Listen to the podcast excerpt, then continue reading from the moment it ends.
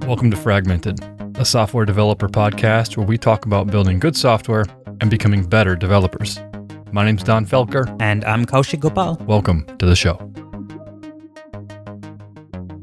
All right, Kaushik. So, folks are pretty excited that we got the podcast back going. I know I'm excited. We're kind of getting back here on a regular cadence, so it's good to be back.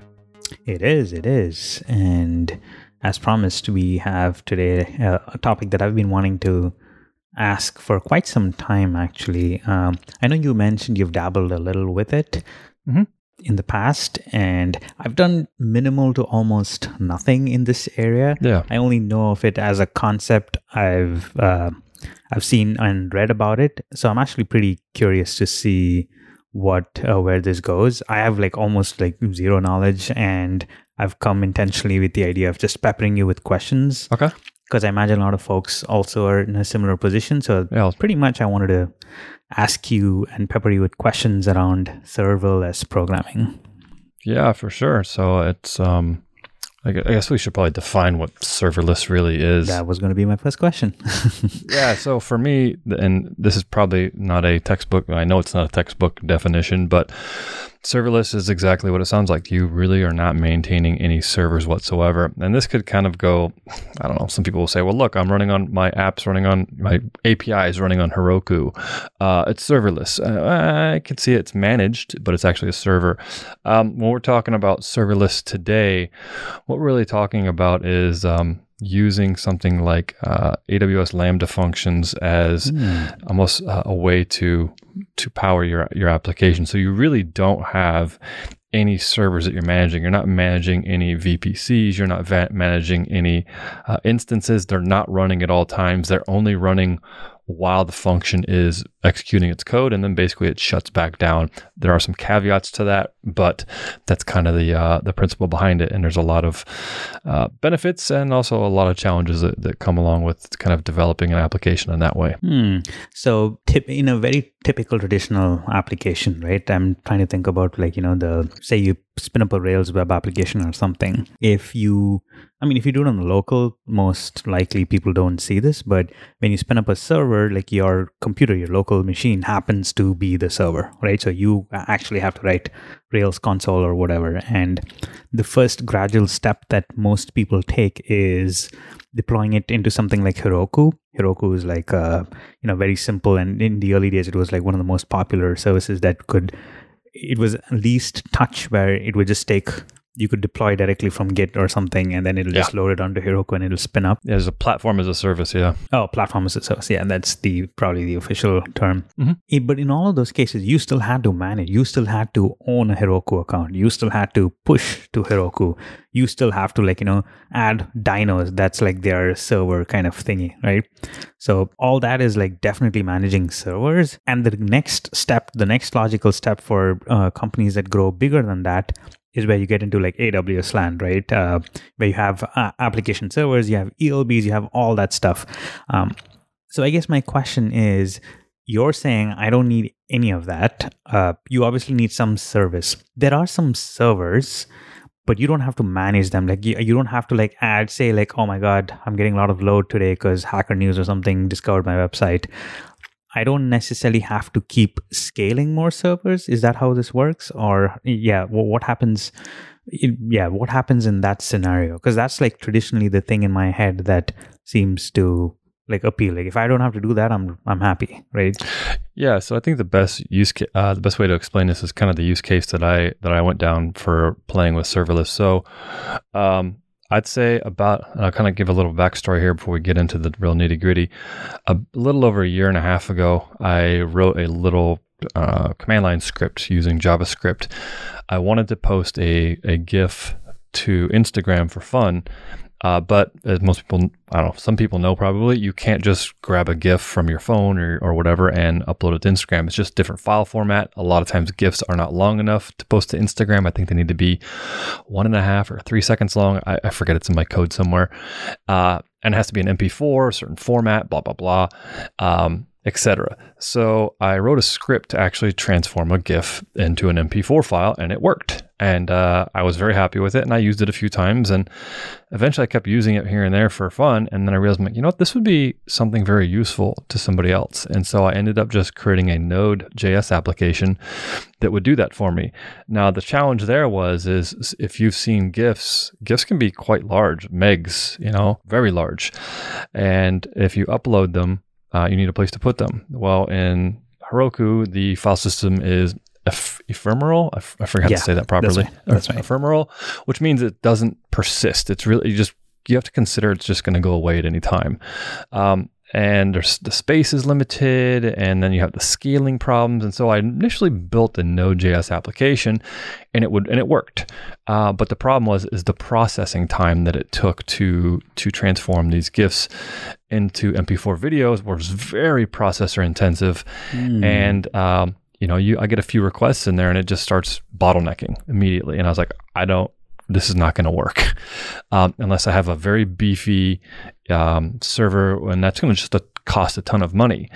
And I kind of had to take a step back and said, well, if I want to create this um, this this site that allows you to upload a GIF and then you just get back a an MP4 file you can post to Instagram. How am I going to do this? Now, this kind of steps sidesteps software a little bit into the side project land that we all get into every once in a while. We have an idea for an app, and then we think, oh, how can I make money on this? And I'm guilty of this with, with everything. I'm like, You're the king of this. You've done this quite a few times, I right? can't, I can't, yeah, if I can't turn this into an app that I can productize, well, then maybe I shouldn't make it. Uh, I finally got over that fear. I don't even fear, just that roadblock about a year ago when I listened to a podcast from Josh Pigford. It's called Founder Chats. He's actually the host of the podcast. And he did an episode where he almost like he interviewed himself, which is kind of weird, but he talked about all of the products that he has built as side projects by himself. He's the founder of uh, Baremetrics, which is a SaaS analytics tool. And so he actually has written many applications and has had successful blogs and sold, he said he sold many different software products. And long to make a really long story short, uh, what he does is if he finds interest in something, um, he'll, and I'm really dumbing this down, he'll build it, had fun with it, learn it, put it out there for the world to use. And then if for whatever reason people start using it, if he can figure out a way to productize it and make money, then he will. If not, then he's just like, well, either I'm tired of this or I don't know what else to do. He'll just throw it up on uh, some type of site like Swap, I mean Flippa, and then just kind of flip the site. Now may, he may make a few hundred bucks, a few thousand, ten thousand, twenty thousand, who knows? He may just decide to sell it, and so that's kind of the the impetus of what I decided to do. I said, well, if I want to build something. Uh, and I don't know how to make money on it. I don't want to have to spend a ton of money to just run this service. And I just didn't want to have to be pouring hundreds of dollars out every month for something that was free for people that didn't really do anything. Uh, it was just a kind of a, a, a large piece of overhead for me. And so the, I started doing research and I said, well, how can I keep the costs low? Yeah, quick question though. uh, Just some follow up questions Yeah. to this stuff because, like, you know, I'm, I'm jotting some questions down. Uh, you said Flippa. What exactly is Flippa? Is that like something that just allows you to monetize something quickly? Yeah, it's uh, flippa.com, F L I P P A.com. It's, uh, as their tagline on their website says, it's the number one marketplace to buy and sell uh, software businesses, apps, uh, I think even digital services, domains, all different kinds of stuff like that, even Shopify stores, FBA stores, stuff like that. So if you have built a side project and it's running and you're just like, it works, I'm not interested in doing this anymore. I don't know what to do with it. I could just shut it down. You could just throw it on Flippa and say, hey, look, here's the analytics on it. Here's how much uh, I've been doing it. You know, I'll, I'll sell it for a thousand bucks or oh, two Oh, thousand. interesting. So you can sell the entire service. Yeah, it's just go through a little bit of due diligence be, with the the buyer to say, all right, well, let me see your analytics. Give me access to the analytics. Let me verify everything that you're saying. Can I see the code? Uh, or you know, there's there's different things, but that's where a very common place to do it. And there's a few sites like that. That makes sense. The other question I had was you mentioned like a Josh from Founders Chat said that, okay, Yeah. like, you know, I'm going to try and throw this, put this up on a service. So I guess this is where we entered to serverless programming, right? I like the sound of that. But the problem is like there's so much of this skeleton work that has to go like go um, that is involved in like trying to get it up right? For example if i run like this cool thing on my computer and i have a bunch of these services that i run locally Yeah. to get that up like i want to do that but i don't want to deal with that right? Because a that's not my forte and b i could do that but like you know I'm, I'm curious what your thoughts are around that. Is this something where you, if you get over that hump once then it just becomes easy and you keep doing it? Uh, or yeah, how much work is involved in like trying to productize that, right? Yeah, so I think productization and well, I know productization and deployment of your application to a service environment are two definitely different tasks altogether. Um, you know, you could just be creating a tool that you need to deploy, and how you how you monetize that could be a completely different beast altogether, um, or even productize it. So uh, for me, the intrinsic motivation was that uh, I'm getting into a lot more web, back into a lot more web development. Uh, it's just been my core foundation all of my career, and it's something I have a, a deep love for uh, and passion for. So, what I wanted, I've always wanted to learn how to build a serverless application. I've heard a lot of friends talk about it. I've read a lot about it, and I said, well, after I realized I didn't want to spend a lot of money uh, running a service, I said, well, how can I keep this cheap? And then I thought about this. I said, well, the way serverless applications work are if you, it's called a, a serverless, um, in AWS, they have something called a Lambda function. And basically, mm. it's just a function. You provide some inputs, it performs some processing, and then you you know you only get charged for how long that lambda function is running and so uh, the maximum time a lambda function can run is 15 minutes so oh. it's got to be under that. And even when it launched, I think it was only under five minutes. Oh, that's crazy. I didn't know. So there are limitations. You can't just have like something running for the whole day. I mean, obviously, that you have something going wrong terribly if you have a function that runs for a day. But well, that's good to know. So it's 15 minutes. Yeah, and you can configure that on your Lambda function. Say, hey, look, this Lambda function, uh, it, it, should time out after two minutes, or it should. And I think I've mine up to like ten or twelve or something like that for very large files. It can just take a little while to, pro- to chunk through, um, but on average, mine go through in, in seconds. Um, so you only get charged that in that regard. And then this, so let's say I fire up this application. It's on AWS Lambda. What do I need? I know I'm going to need a place to to I need to be able to upload a file. Mm-hmm. So I thought, well, I need file space. What's that? AWS has S3, so I can drop the file in S3. Cool. Then I need a way to trigger a a Lambda function. So I need some type of API. They have an API gateway, which allows you to basically create endpoints into AWS. Um, so I don't have to have a server. It's just kind of pointer saying, hey, when this endpoint is hit, do this, invoke this function, invoke this Lambda function. And then AWS will handle behind the scenes saying, all right, here's an input. It'll start that function up. And really what it does, and I'm really dumbing this down, is kind of just starts a container behind the scenes and just says, hey, you're running node 12 or 14, and here's the code. It'll just go up, execute the code. It'll start a little container with node and the dependencies installed, and then boom, it'll execute your code and then it exits out and it's done. Now it will stay, there are some caveats to that. It will stay kind of warm for mm-hmm. a period of mm-hmm. time. So if you do have many requests coming in, that initial startup time can take a few seconds uh, of the first time a function starts.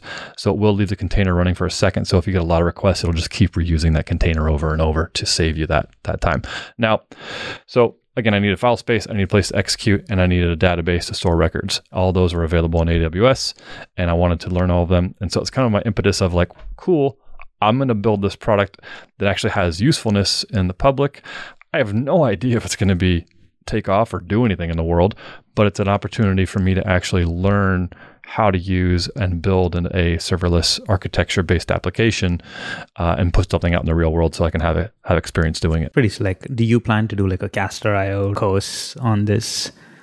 Uh, where you like do I don't know, man. That's interesting because the way you said it, I mean, I, I have a bunch of these like, you know, throwaway services that I'd love to have because sometimes when I write these things and it's on one computer, you know, uh, if it's like on my personal computer and it's like a quick service and I have to access it from my work computer or something, uh, mm-hmm. you know, it'll be nice to like just put it up for a service so that other people can use too. But again, my the friction that I have with all of this is okay, what's involved? I got to find out like yeah. AWS S3. So having yeah to step through that would be pretty cool. Yeah I, to be honest uh, i don't i don't know if i'll do a course on it. It was i, I got the initial application working fairly easily um, oh that's good and, to hear. and how i did that is i just used postman uh, mm. to as my client which is a it is basically a http client to send requests up to AWS. And then inside of AWS, you can just do console log. Now, here's the thing about AWS that most that people may or may not know. AWS is like Legos. It literally is. They've learned how to productize everything. Like I needed to to do logging to see what's going on inside of my function. It was failing. I didn't know where to go find the logs. I couldn't find them anywhere. I had to reach out to a friend of mine who's an AWS guy, and he said, "Oh, you need to turn on CloudWatch."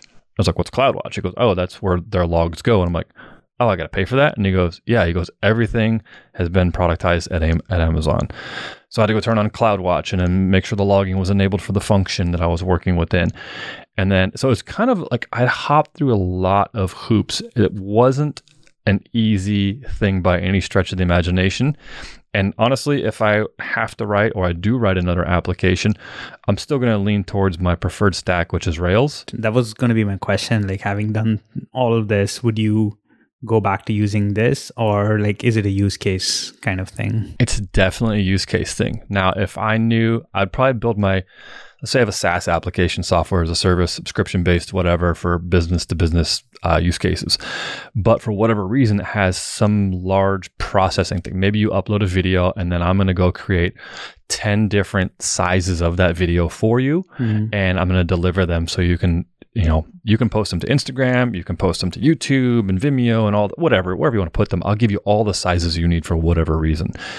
Um, I wouldn't do that in Rails. Like I would actually write the core application, all of that stuff in Rails, and maybe the upload button mm-hmm. uh, would, and then it would just drop it off to S3, and then I would then right tool for the right job. I would then use something like AWS Lambda to then do all that so I can scale it behind the scenes and then just communicate back to the Rails app saying, hey, I'm done. Here's where the locations of the files are at. So kind of a use case thing for for each application. And I think AWS Lambda is really powerful for for for these different like one-off type tasks. Got it.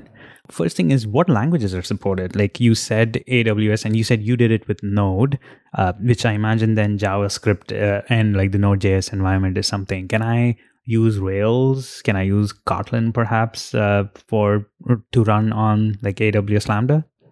Now you know I'm not sure if Kotlin is supported. Now AWS, I'm lo- I'm reading the docs here as I say this, so full full disclosure. Uh, as a doc state here, they support it supports Java, uh, but I'm not sure about the Kotlin, you know, runtime, all that stuff. Java, Go, PowerShell, Node.js, Python, uh, and Ruby. Uh, yep, those look like there. So to recap, Java, Go, PowerShell, Node.js, C Sharp, Python, and Ruby. That's right. I missed C Sharp. I do see some like blog posts. A lot of blog posts talk about like you know uh, using Kotlin for serverless frameworks and AWS Lambda. So in theory, it looks like it is possible.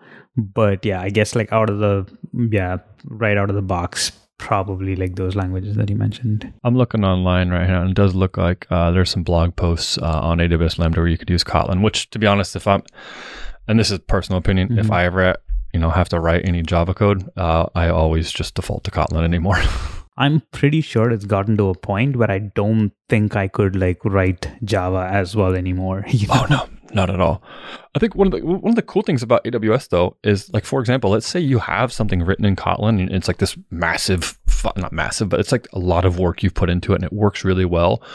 You can just, you know, if you can run that in AWS, you can just take that or Java, put it into that a function maybe that does something has an input and output you can put it in there and then perhaps maybe it drops a file uh, onto S3, you can actually have another uh, Lambda trigger, which means say, hey, it just is like a watcher. And it says, hey, anytime a new file is created inside of this S3 bucket, mm. go ahead and invoke this function and then tell me about that file. So you may do something in Kotlin, drop a file in there, maybe it's a big CSV file. I may pull it over and need, need to do some uh, machine learning or R static analysis, some weird analysis on the file. And I may decide to do that inside of Python because that's just the right tool for the right job and they got mm. great libraries for that. I can then have another function in Python. So I can kind of mix and match inside of the Lambda environment whatever I want for each function. That's oh, that's pretty interesting. So I again, um, so your uh, GIF service that you are GIF service. Okay, don't like yeah, don't at me. Uh, one of those things. Uh, you did have to have like a Rails service running because there is a web page, right? And I don't imagine you can run web pages on the serverless programming infrastructure, right? That's a fantastic question. Uh, so I did build it all, like I said, with Postman, but I did need a UI. So I kind of went down that same route. I'm like, all right, well then, do I have a Heroku front end that runs on Rails? I'm like, all right, well then I'm again, I'm back to paying for a server again. I don't want to do that. Right. And so what I ended up doing then is I went and uh, I started using, I think was it uh, what's it called? They're called Zeet. They're called Vercel now. Have you heard of them? No, not really. So V E R C E L, uh, Vercel. It's a um, it's basically a almost like a it's I don't know the best way to put it. It's a highly developer uh, experience focused company where I can just take some code and push it up and they'll run it. And so what I decided huh. to do is I, I, I, let me kind of explain my process here is I thought, well, I don't need a Rails app. I can do I can run the entire application from Postman. So what does that tell me? That means I just need to be able to interact with an API. Okay. So I can do that in any language. It's like, okay, this is a perfect use case for React single page app. Mm. And so I was like, you know what? Let me do that. And so I created a simple I can upload the screenshot. It's I still have it. It's the ugliest app I've ever created. it was dog ugly, um, and it, but it worked, and it was all in React, and it just communicated with the um, AWS API gateway endpoint that I had endpoints that I had developed, uh, and then I was able to just upload a file, and it worked. And so then from there, it's almost very similar to to GitHub, uh, except they connect to uh, uh, excuse me, not GitHub, very similar to Heroku, except I just push my code up to GitHub. I've connected Vercel to that GitHub repository. Vercel watches that repository, and anytime new code is pushed to master, it automatically deploys it to my endpoint. So within seconds of me pushing to master, I have I have a CI/CD pipeline that autom- it's just built in. It just automatically deploys updates. And what specifically does Vercel do that Heroku doesn't do? Is it just that Heroku is like heavier weight and Vercel is lightweight? Yeah, yeah, exactly. It was just heavier weight. It's Vercel. I'm looking at the pricing page now. Uh, one of the big selling points here is HTTPS enabled custom domains, zero dollars a month. That's all oh. I needed. Like, okay, I can do continuous deployment with Git and HTTPS with a custom domain. And so the domain of what the app we're talking about is called uh, Gifstagram. So it's like Instagram, but just with their word GIF, Gifstagram. Uh, if you go to gifstagram.com, you'll see it. Yeah, and I'll make sure to add that in the show notes. But yeah, and so it's just that's all it was. Is I just put it up there and uh, I let it run, and it's kind of just hosted up there. I don't have to worry about managing a server. It's just a single page app. I could have pushed this up to S3 and had S3 host it because you could done everything in AWS, but at the time when I was developing this, of course, there, this wasn't going to make any money. This was a learning experience. I said, well, how can I just get this out there and be pragmatic and get it out to the public as quickly as possible with as least friction as possible? And Vercel was the answer at the time. Okay. That's pretty cool. This already sounds super interesting. Uh, again, I'm going to go down my list of questions. Uh, what changes about your application? For example, if in my mind, serverless programming means you can't necessarily hold state in a way, right? And I mean, I mean it differently because you did mention that you're using uh, S3, which in some ways is state, and like you know the uh, the Amazon databases. Uh, so you do have state in that fashion. But typically when i write a rails application i presume local state right? Like you know active model or like when i'm running an android application whatever like i have like a lot of in memory state right? Uh, a lot of that like you know singletons and mm, uh, the like all of that doesn't seem to exist in serverless programming. Do you have to go like all functional on this and literally everything is a function? You just provide a function and it gives an output? How how like it's totally functional, yeah. And it's it's a different paradigm, man. So that was like my question. What changes about the way you write an an application? Because I'm sure there's like a change in mindset versus a typical web app, right? Yeah, and I think it's. I need to make note here that there is no login here, though I may eventually add it. Uh, that was my other question. What do you do about authentication? But yeah, yeah, and at that point, it, it, you would have to treat it just as if you were uh, with any API. You'd probably have to create some type of token, store that token with expirations inside of the database, uh, and that's what I would end up doing uh, when and if I get to that point, which it, it may. Uh, we do have people using it every day. Um, but yes, it does change. There's no state except for the state that's persisted in a Postgres database, uh, which is there's a caveat there. I'm not actually using the serverless version because there was some weird um, conflict in versions in which I was using. So I do actually pay for the the database to be running, but there is a serverless option that you could use. I just at the time building it didn't want to to fight a couple of dependency issues and just said, hey, you know, I'll pay for the database for a little bit. Um, but everything it's uh, other than that is 100% serverless. Um, so let's take into consideration what happens on Gifstagram. You plug in your email, uh, and I need your email because everything uh, on Gifstagram is serverless, and I don't know how long it's going to take. So I can't make it instantaneous to come back to you. Now I could introduce some polling, and probably, and to be honest, actually just WebSockets would be better, and that's on the feature list if if this does get some more traction. But right now we take an email and a file, and then once that happens, what I actually do is I take that file, uh, I take your email and then I see if you if you've already um, had a a um, you've already uploaded a GIF before. Hmm. If you have not, your first one is basically you know it's like free of charge kind of thing, uh, and if we just I just upload it uh, and then I take the file and I upload it and then process it, return it to you. Now, if you this is your second time back, you're doing another GIF to make sure that you're not abusing the email or spamming somebody. I do make you verify your email. So at that point, I say, oh, they've already been here before. They've already got their free one. Now I need you to verify your email to make sure that you're not abusing the system. Uh, and that's just for protection of everybody. Um, I was going to ask that too. Like, how do you prevent people from just DDoSing this thing and just like, you know, going and like constantly hitting you with requests? Yep. So. Yeah. So they could hit me with requests. It just returns back, you know, uh, uh, I forget what the one of the HTTP codes that says, hey, this. Uh, so I return. that's uh, another thing. Since I don't have state anywhere, I kind of have to maintain a list of error codes somewhere. And we have this is many applications do this. Is you know error code 12 is this and error code 13 is this. So I have a mapping of when this code happens, this means will happen somewhere in the system, and then the client can react accordingly. Um, so when the file gets up to to S3, by that point in time, I've actually already know that the user's uh, um, you know email address and so forth. But the file to get to S3 is going to be put into an S3 bucket. It's not a publicly accessible S3 bucket. So one of the cool things that S3 has is actually the ability to create secure posting URLs, which you can actually lock down in S3, saying, "Hey." I need you to create a, a secure URL that's only valid for the next number of minutes. I only want you to be able to post up to like a 50 meg file.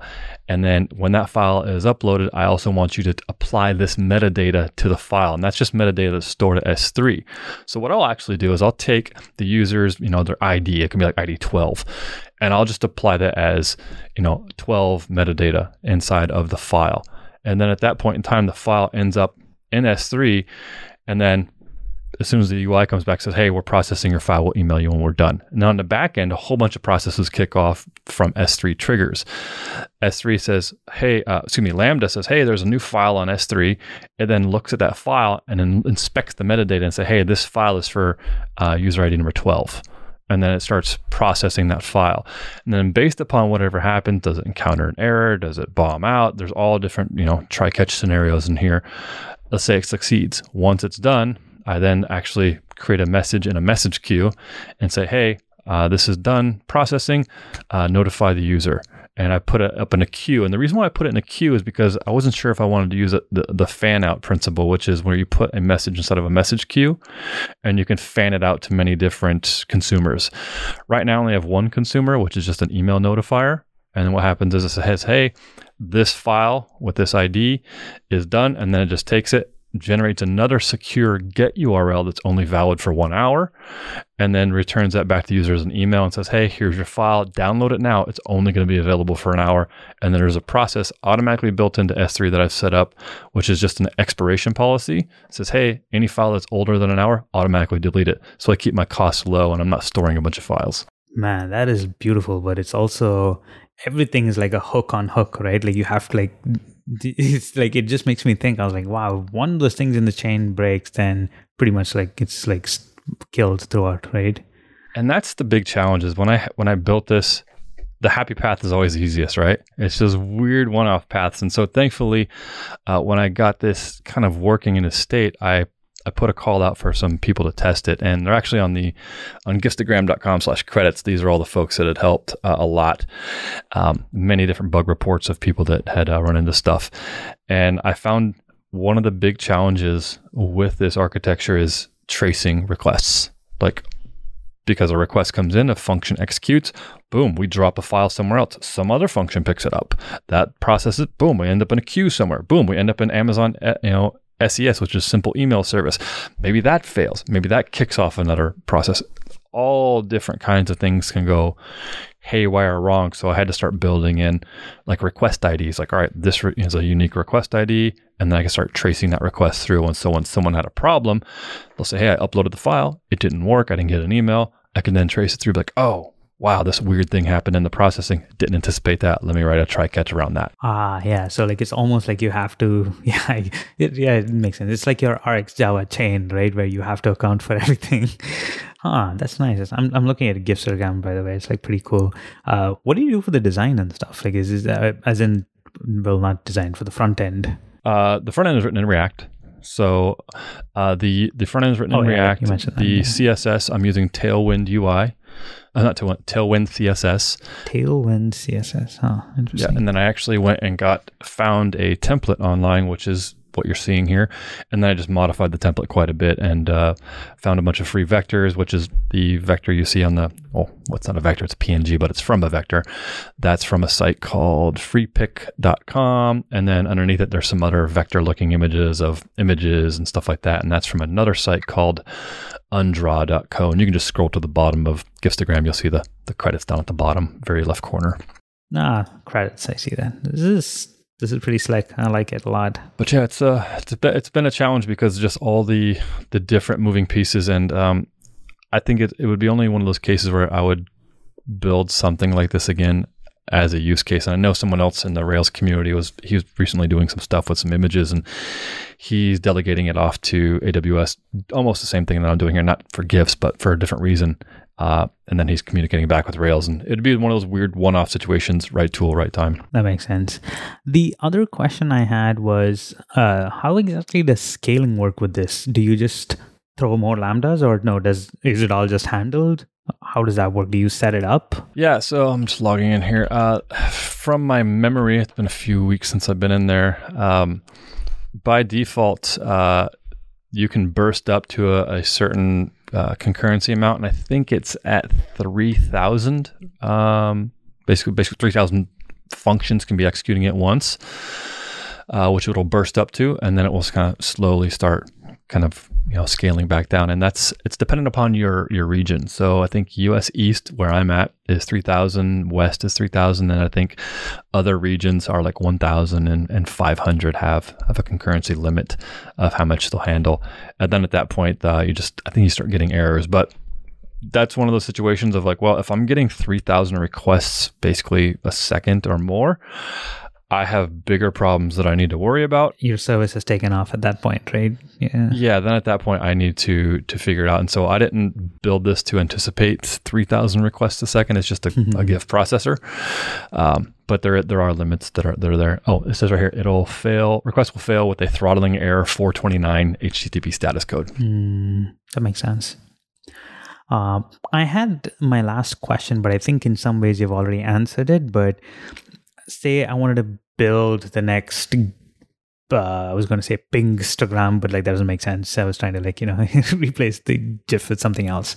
Uh, how did you start with the idea? Was it just literally a bash or shell function on your local? Uh, how do I mimic this? You mentioned Postman, which is like makes sense, but you know, say you know I wake up this fresh morning and I'm like, okay, I want to build this service. Where do you start? How did you start? Can you walk us through like each step and then how you move to a more uh, productionized version of that step? Does that make does that question make sense? Yeah, the the way that I started again was just a simple personal use case. I had that GIF. I wanted to turn it to an MP4. How do I do that? Started googling around, figured out a, a you know partial a bunch of different scripts out there that would do it, and I kind of just hacked together my own version that did what I needed. And then at that point, uh, and it was a node at the time. So all I really did to run it was I, in my command line, I'd type node, the name of the script, and I'd pass in a file name. So it's like pop, pop, pop on the command line and enter. And then it would just output right to the screen. And then I would just console log, you know, all done. And then my file would be where I expect it to be. Then at that point, I was like, all right, well, can I turn this into, um, you know, a web app? And that was, for me, that was my next logical step. I wasn't even thinking Lambda. Honestly, for the first nine months, I didn't think Lambda. And in fact, I didn't even think that would turn us into anything. I thought it would just be a tool for me. Um, and then once I decided uh, it wasn't going to work as a regular web app because of, of concurrency and the processing time and all that, that's when I started figuring out like, well, how, where are the natural logical points where I have to break this apart? And that's why I started looking at my, you know, it was a couple hundred lines long. It's like, all right, what am I doing inside of here? I, I'm processing, I'm, I am uploading a file. I am processing a file. I am handling error conditions. I'm sending emails.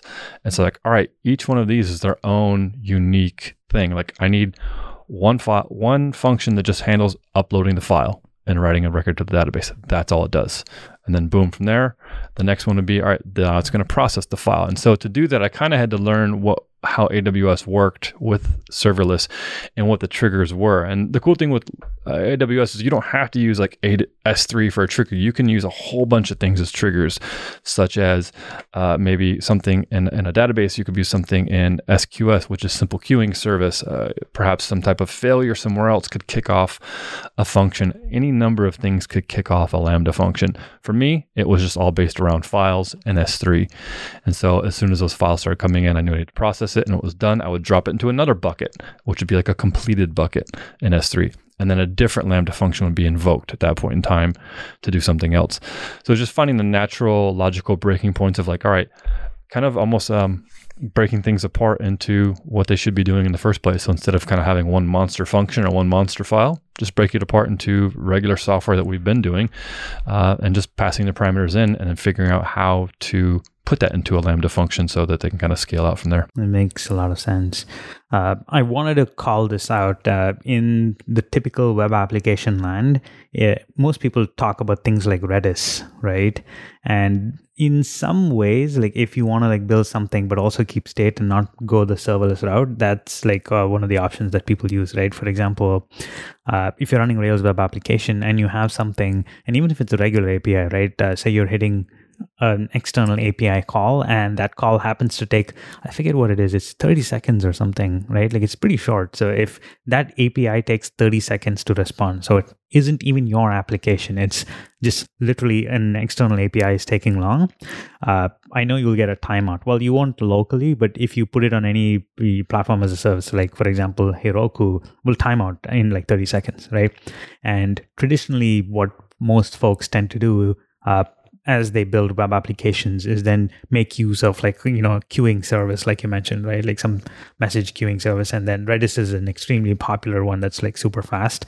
So i mean this is it's funny because in in the mobile application like this is the only part about mobile programming that's like simpler in my mind because i don't have to worry about like uh, like doing these things. It's all in there right? I can just wait and then i can like respond to that. But in web application land that gets a little tricky because if you think about it you're moving to a background process responding on the ui and unlike mobile like the ui it works differently. You need to like have something that's polling or something in the background right?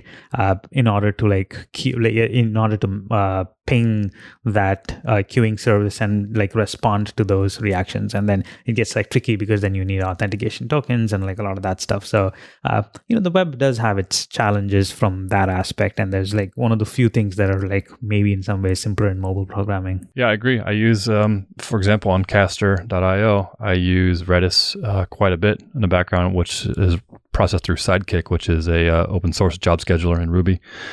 So i use that all the time. But yeah it's one of those things is, and that's kind of one of the things that I had to think about a lot with Gifstagram is processing GIFs can, depending upon the file size of the GIF, it's a 30 meg GIF and it's a, you know a 15 second GIF, like it can be quite substantial. It's going to take some processing power, and if 30, 40, 50, two minutes long to process through it, um, based upon the load, I couldn't have the client waiting for that. So I just, that's why I had to kind of drop it into S3 and say, hey, we're going to email you when we're done.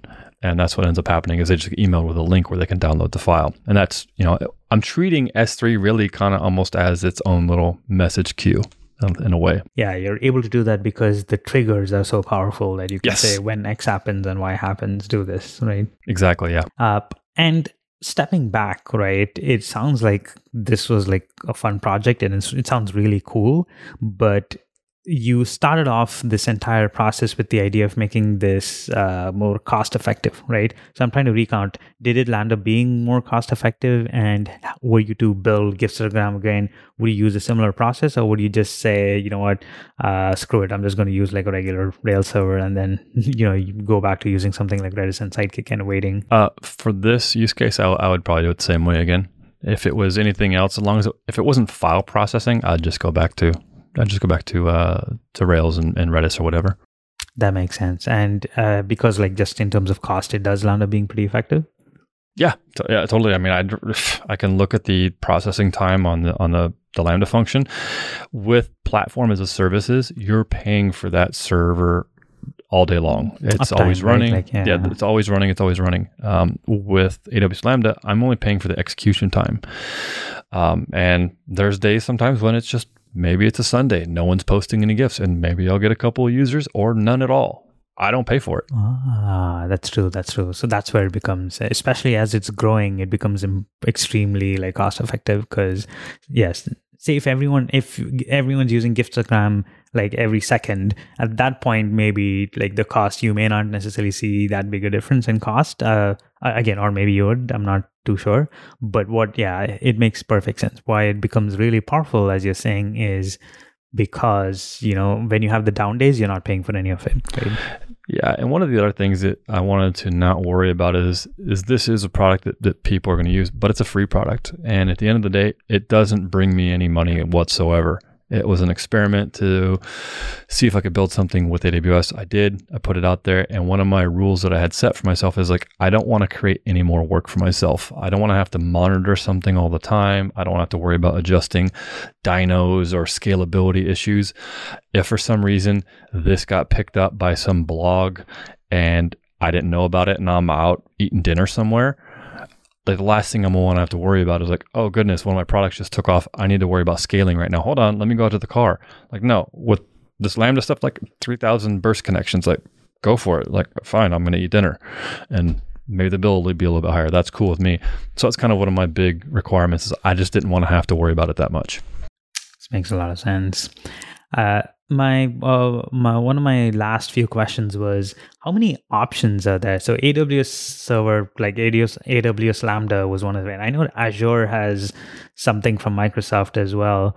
Uh, did you explore all of the options? Was it mostly because you know aws is like the leading player? Uh, did you look at other options yeah, I considered going over to AWS Azure Functions because uh, that's a very similar thing over there. Um, but the reason why I decided to go with AWS is just simply because it's the largest player out there. And if I'm getting back into more web development, I just wanted to have more experience with AWS. Uh, I think I've even talked to you before. Um, you've worked with companies that run on AWS. The number of times in my consulting career I've run across someone who runs on Azure, I can count on one hand. The number of times I've run across clients that run on AWS, I've simply lost count. So, from a consulting perspective, knowing AWS uh, makes me much, much more marketable. So, I figured that's where I'm going to go put my time and effort. That makes sense. I think that makes perfect sense. Uh, I didn't have too many other questions, but this is pretty good. I'm just trying to recount the advantages. Uh, so one is like, hey, I don't have to like necessarily manage any servers. Mm-hmm. The second is like the ephemeral aspect of it, right? So you don't have yeah. to have it running all the uh, all the time. And then finally, obviously, in like because of that, it becomes pretty effective from a cost standpoint, right? It does, yeah. And the disadvantages, I was going to like recount what exactly are the disadvantages that you think having gone through this whole process? It's a lot more complex than, I mean, this is a very simple service. This was a simple single line command line application. Now, when I'm running it in a, in a serverless environment, I have to anticipate all different types of things happening. Uh, I can't be real time with the user. Everything's communicated through emails or whatever. Many different services are involved. So it's much more complex than I anticipated. Uh, and just, you know, for example, just tracing, logging. Yeah, I was going to say debugging must have been a freaking nightmare, right? Debugging is a pain. Yeah, it was a pain. If something, your email service just happened to go down for a second, uh, you know, you have no freaking clue what's happening, right? And, and trying to figure out where to go to learn that. I, and after discussing things with a few AWS like architect level folks, there's people who just build their entire careers around AWS. Like that's what their specialty is AWS. That's how big this beast is. So it's definitely far more complex than I would ever like it to be. Uh, and that's, again, the reason why if it was anything else, I would, I will go back to Rails for, for everything else. Damn. Any last thoughts on this before we call it? No, the only thought that I have is is everybody asks me a lot, like, hey Donn, what should I go learn right now? Should I be learning uh, you know, Android? Should I learn Flutter? Should I go learn JavaScript? Should I go learn something?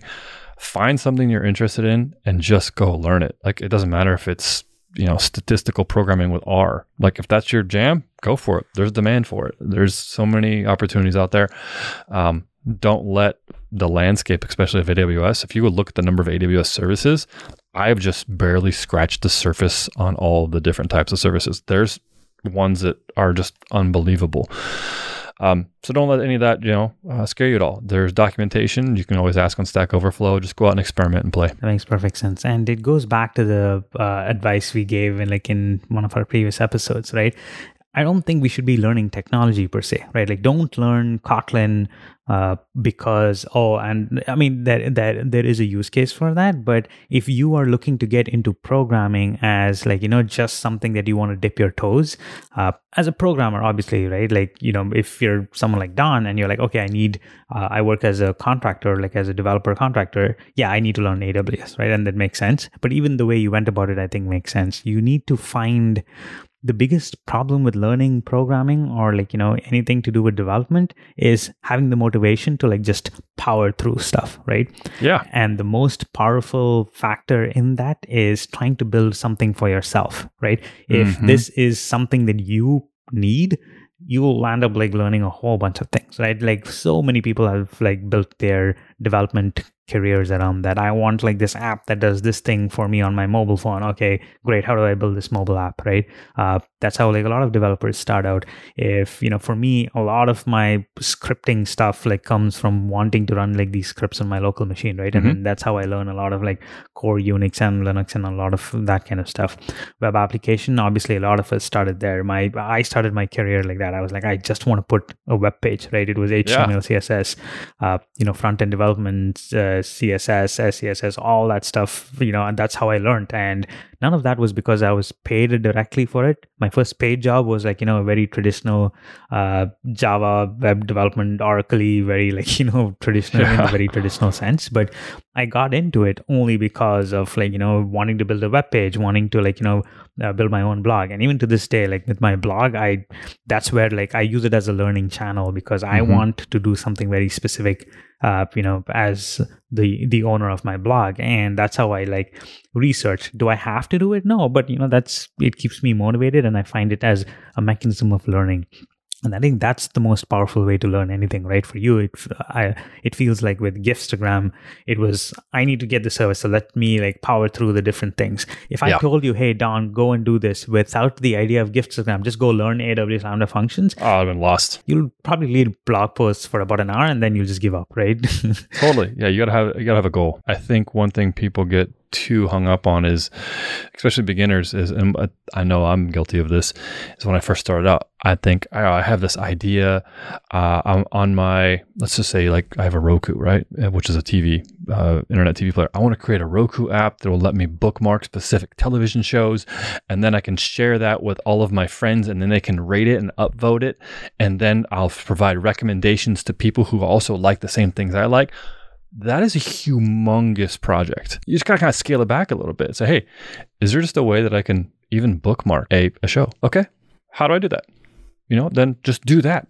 Just, can I bookmark it? Can I put it on the web somewhere? Is it shareable? Right there, you've just exposed so many problems you need to go solve first. Just go down that route and wherever it leads you, you know that's those are going to be the things that you learn and it, it could be uh, programming could be script could be inter- being introduced to a particular type of programming environment. And then if that programming environment allows you to write kotlin and you know kotlin do it there. If, if it's javascript or python then then maybe you need to use that. But definitely having that goal is going to help you and i think your keyboard examples uh, are, are key are key priming candidate of that Thank you very much, sir. Is there Yes. anything else that you want to say before we wind this down? Nope, not at all. Just uh, quick thanks to uh, everyone who helped test Gifstagram. They are all located on gifstagram.com slash credits. Again, if you're wanting to test out the service and play with it, it's free for anyone to use. Just go to gifstagram.com and thanks for listening. Also, uh, uh, this is a very different time, but I want to call out this, in all likelihood, is going to be our 200th episode. Oh, wow. I know. That is amazing. we came this long. Yeah, it's, I mean, thank you all for, for listening. And if you're new, thanks for starting us on this journey. Kaushik, when we first started, we you had reached out to me from a cold email. We covered this before, but it was we didn't know each other. You just cold emailed me. I'd like to start a podcast. We have the same thought process around some software practices, and let's chat. And um, we both decided to give it a shot and said, hey, let's let's just go for ten episodes. Let's kind of agree to that on a friendly handshake, and uh, we'll see how we feel after ten. And we kept reiterating and reevaluating. I think every ten for the first fifty or sixty, right? hmm Yeah, yeah. Well, first, like 50 or 60, every 10 episodes, we would check in and try to make sure that we were doing well. Yep. And so here we are at 200. So that's amazing. Wow. Thanks for, well, Kaushik, thank you for joining me on this journey too. Absolutely. And thank you for agreeing to that first cold email. I even remember the first few episodes, like we would see 100 listeners and we're like, oh my God, 100 people listen to this thing that we That's just amazing. put out there. Uh, and like, yeah, Fragmented has come uh, quite some ways since then. And like, you know, we hit snags and we had to pause in between. Uh, I know we're going to get this question a lot. Folks are like, oh, why don't you try to do something special for the 200th episode? We we don't want to do anything right now because we just feel that the time is not exactly right. There's a lot of Mhm. stuff going around in the world uh, that we want to just like take note of. We are also part of this world in many ways, and so we want to like we will we definitely this is a huge monumental achievement for both of us, and we're extremely grateful to our listeners for having like come through this journey with us right? So we definitely do intend to like at some point try to like celebrate that. We i know we have gotten a lot of ideas. People are like oh my god why don't you like come up with a new design for your t-shirt? Uh we'll, we'll get that we have a lot of those ideas and you know we're just churning on them. It just like you know we're just getting our bearings back. We want to like double down and focus on the thing that we love doing which is just recording and talking about technology. Uh, Yes. and we'll definitely get there Yeah. Getting back on the cadence that we had is, uh, is one of our number one goals. So we have more shows to put out there. So more goodness to come. Peace, brother. That's it for the show, folks. Fragmented is hosted by Donn Felker and me, Kaushik Gopal. We edit and produce all the episodes here on Fragmented. You can find more fragmented episodes at fragmentedpodcast.com. Thanks for listening, and we will catch you in the next episode.